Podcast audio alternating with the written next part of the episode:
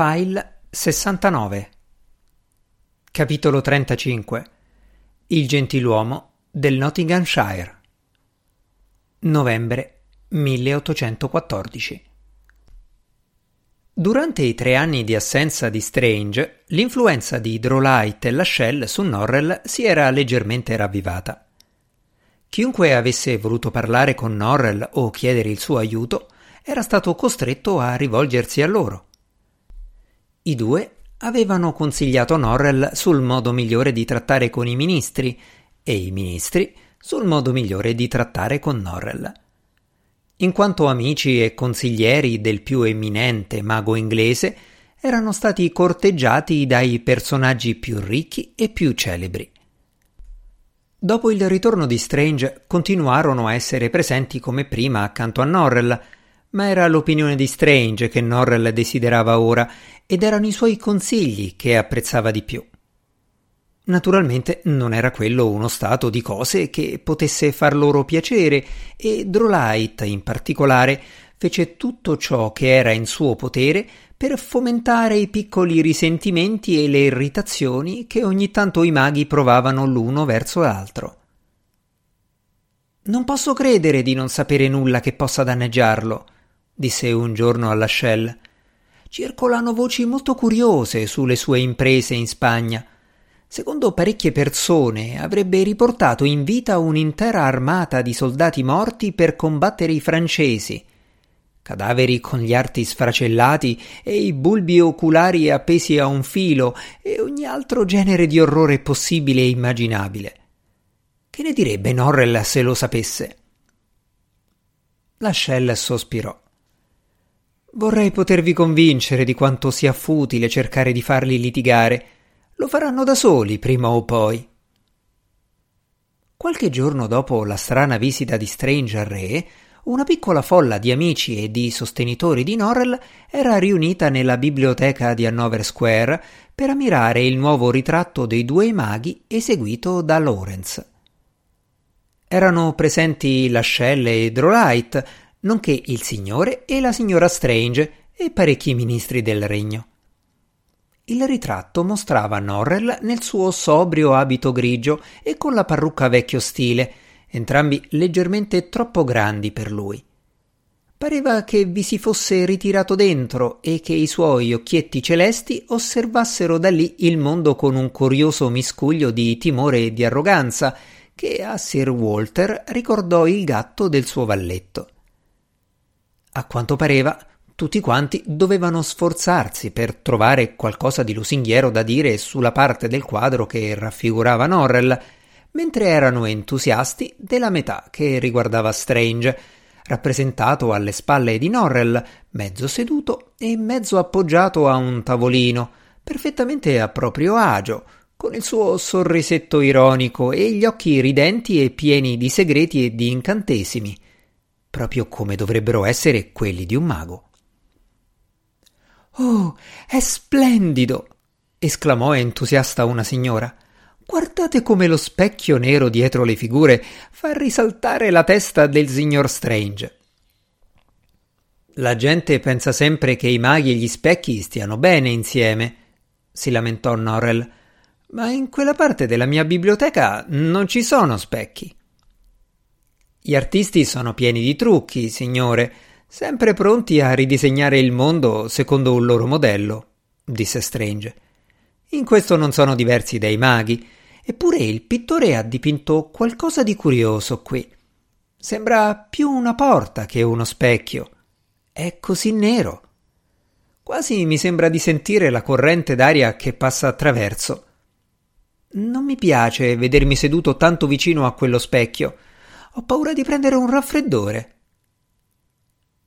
Uno dei ministri, che non era mai stato nella biblioteca di Norrell, espresse un commento ammirato sulle proporzioni armoniose dell'ambiente e sullo stile dell'arredamento, tale da far esclamare a chi entrava quanto fosse bella la stanza.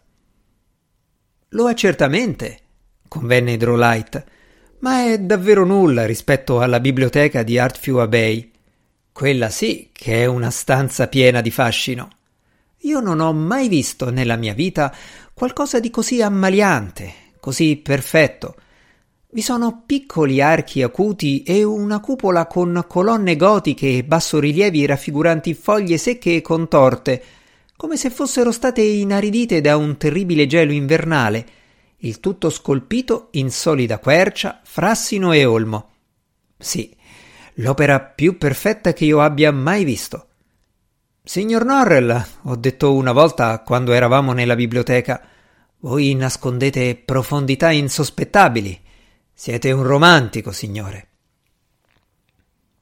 Norrell non aveva l'aria di gradire che si parlasse tanto della biblioteca di Arthur Abbey, ma Drolight continuò senza badarvi.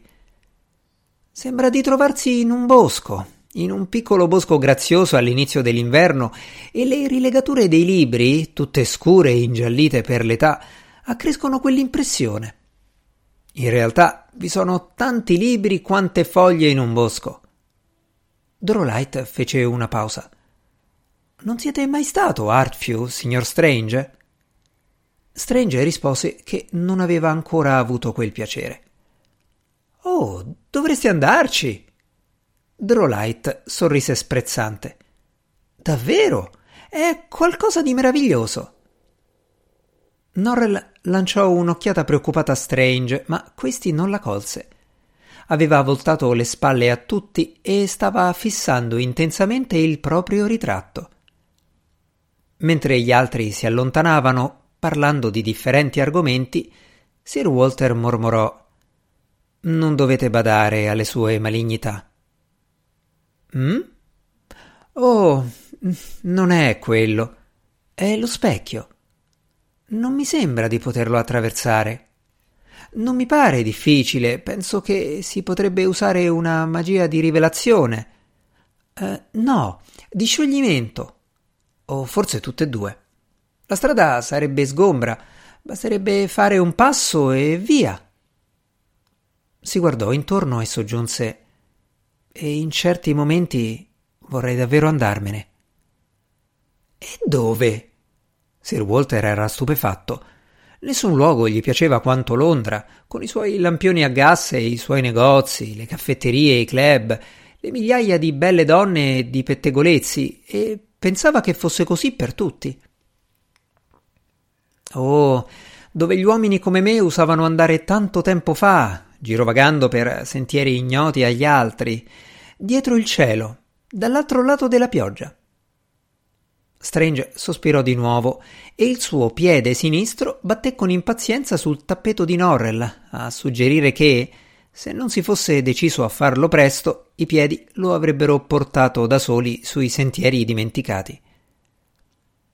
Alle due i visitatori se ne erano andati e Norrell che era ansioso di evitare una conversazione con Strange, salì al piano superiore e si chiuse nella stanzetta sul retro della casa. Seduto al tavolo, cominciò a lavorare. Ben presto aveva dimenticato tutto di Strange, della biblioteca di Arfew e delle sgradevoli sensazioni prodotte dalle parole di Drolight. Rimase quindi piuttosto male quando sentì bussare alla porta e vide Strange entrare. Vi chiedo scusa per avervi disturbato, signore, disse Strange, ma desidero domandarvi una cosa. Oh, disse Norrell con una certa apprensione.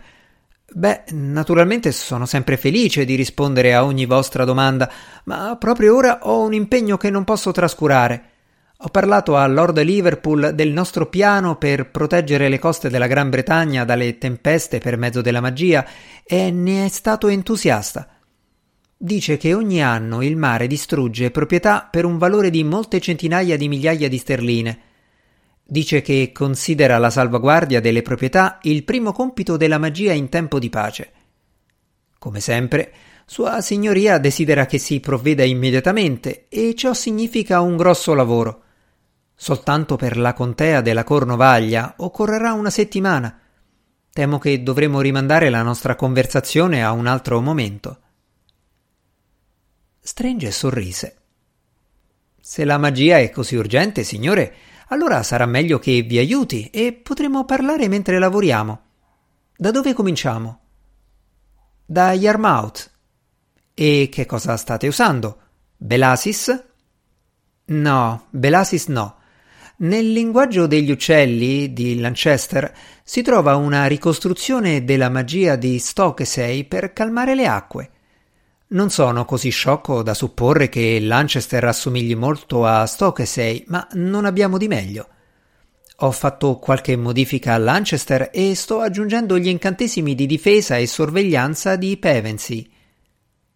Norrell spinse qualche foglio verso Strange. Questi studiò le carte poi si mise al lavoro.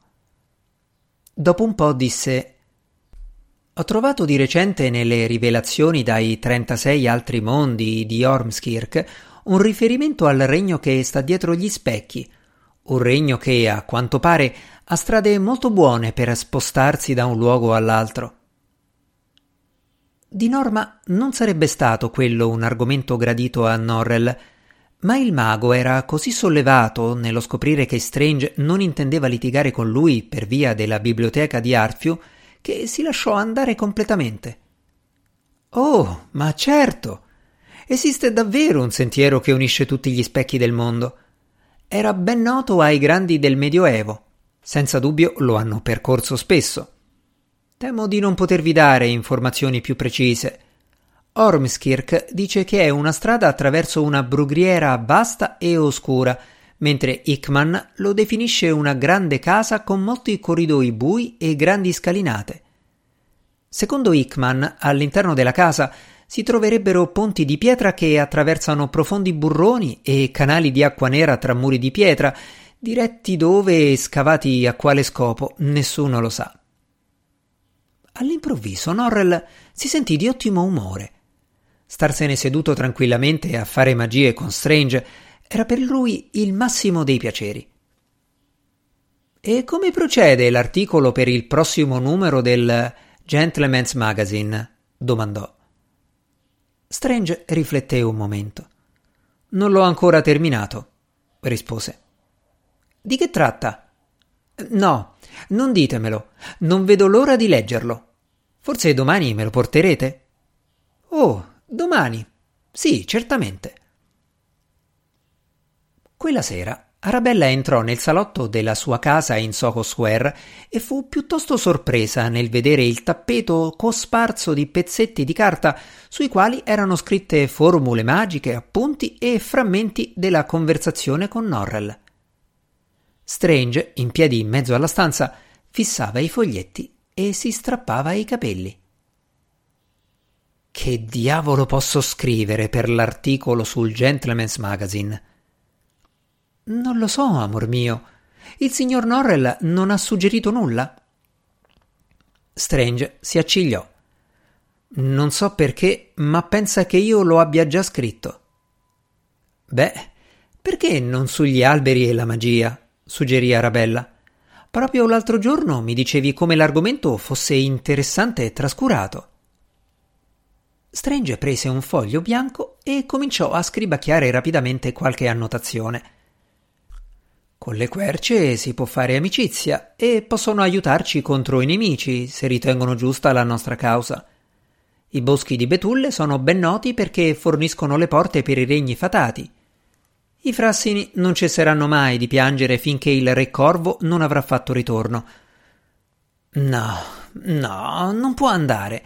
Non posso farlo, a Norrell verrà un colpo apoplettico. Accartocciò il foglio e lo gettò nel fuoco.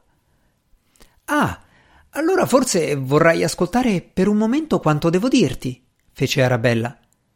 Oggi ho fatto visita a Lady Wetsby e vi ho incontrato una giovane donna molto bizzarra. Crede che tu le stia insegnando la magia. Strange la fissò un istante.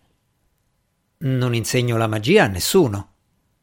No, amor mio, lo so, disse Arabella paziente. So che non lo fai. Perciò è strano. E qual è il nome di quella signorina tanto confusa? Gray. Non la conosco. Una ragazza elegante, alla moda, ma non bella. A quanto pare è molto ricca e ha una vera passione per la magia. Lo sanno tutti. Ha un ventaglio decorato con i vostri ritratti, il tuo e quello di Norrell, e ha letto ogni parola di quanto tu e Lord Portishead avete pubblicato. Strange la guardò perplesso per parecchi secondi, tanto che Arabella suppose, sbagliando, che stesse riflettendo su ciò che gli aveva appena detto. Ma quando Strange parlò fu solo per dire in tono di gentile rimprovero Amor mio, stai calpestando le mie carte.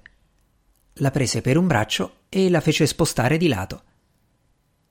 Mi ha detto di averti pagato 400 ghinee per avere il privilegio di essere la tua allieva. Dice che in cambio tu le hai scritto alcune lettere con descrizioni degli incantesimi e raccomandazioni sui libri da leggere. 400 ghinee? Beh, questo è davvero buffo. Posso forse dimenticare una giovane donna, ma non credo che potrei mai dimenticare 400 ghinee un foglietto catturò l'attenzione di Strange che lo raccolse e si mise a leggerlo. All'inizio ho pensato che avesse inventato la storia per farmi ingelosire e litigare con te. Ma non sembra che la sua mania sia di questa specie. Non è la tua persona che ammira, quanto la tua professione. Non riesco a capirci nulla. Di che lettere si tratta? Chi può averle scritte? Strange raccolse un taccuino una piccola agenda di casa di Arabella che non aveva niente a che fare con lui e vi annotò qualcosa. Jonathan. Hm? Che cosa devo dire alla signorina Gray quando la vedrò? Chiedile delle 400 ghinee. Dille che non le ho ancora ricevute. Jonathan, è una cosa seria. Oh, sono d'accordo. Poche cose sono serie quanto 400 ghinee. Arabella ripeté che era il fatto più strano del mondo. Disse a Strange di essere molto preoccupata e lo pregò di parlare con la signorina Gray in modo da risolvere il mistero. Ma fu come se parlasse da sola, poiché sapeva benissimo che suo marito non l'ascoltava più.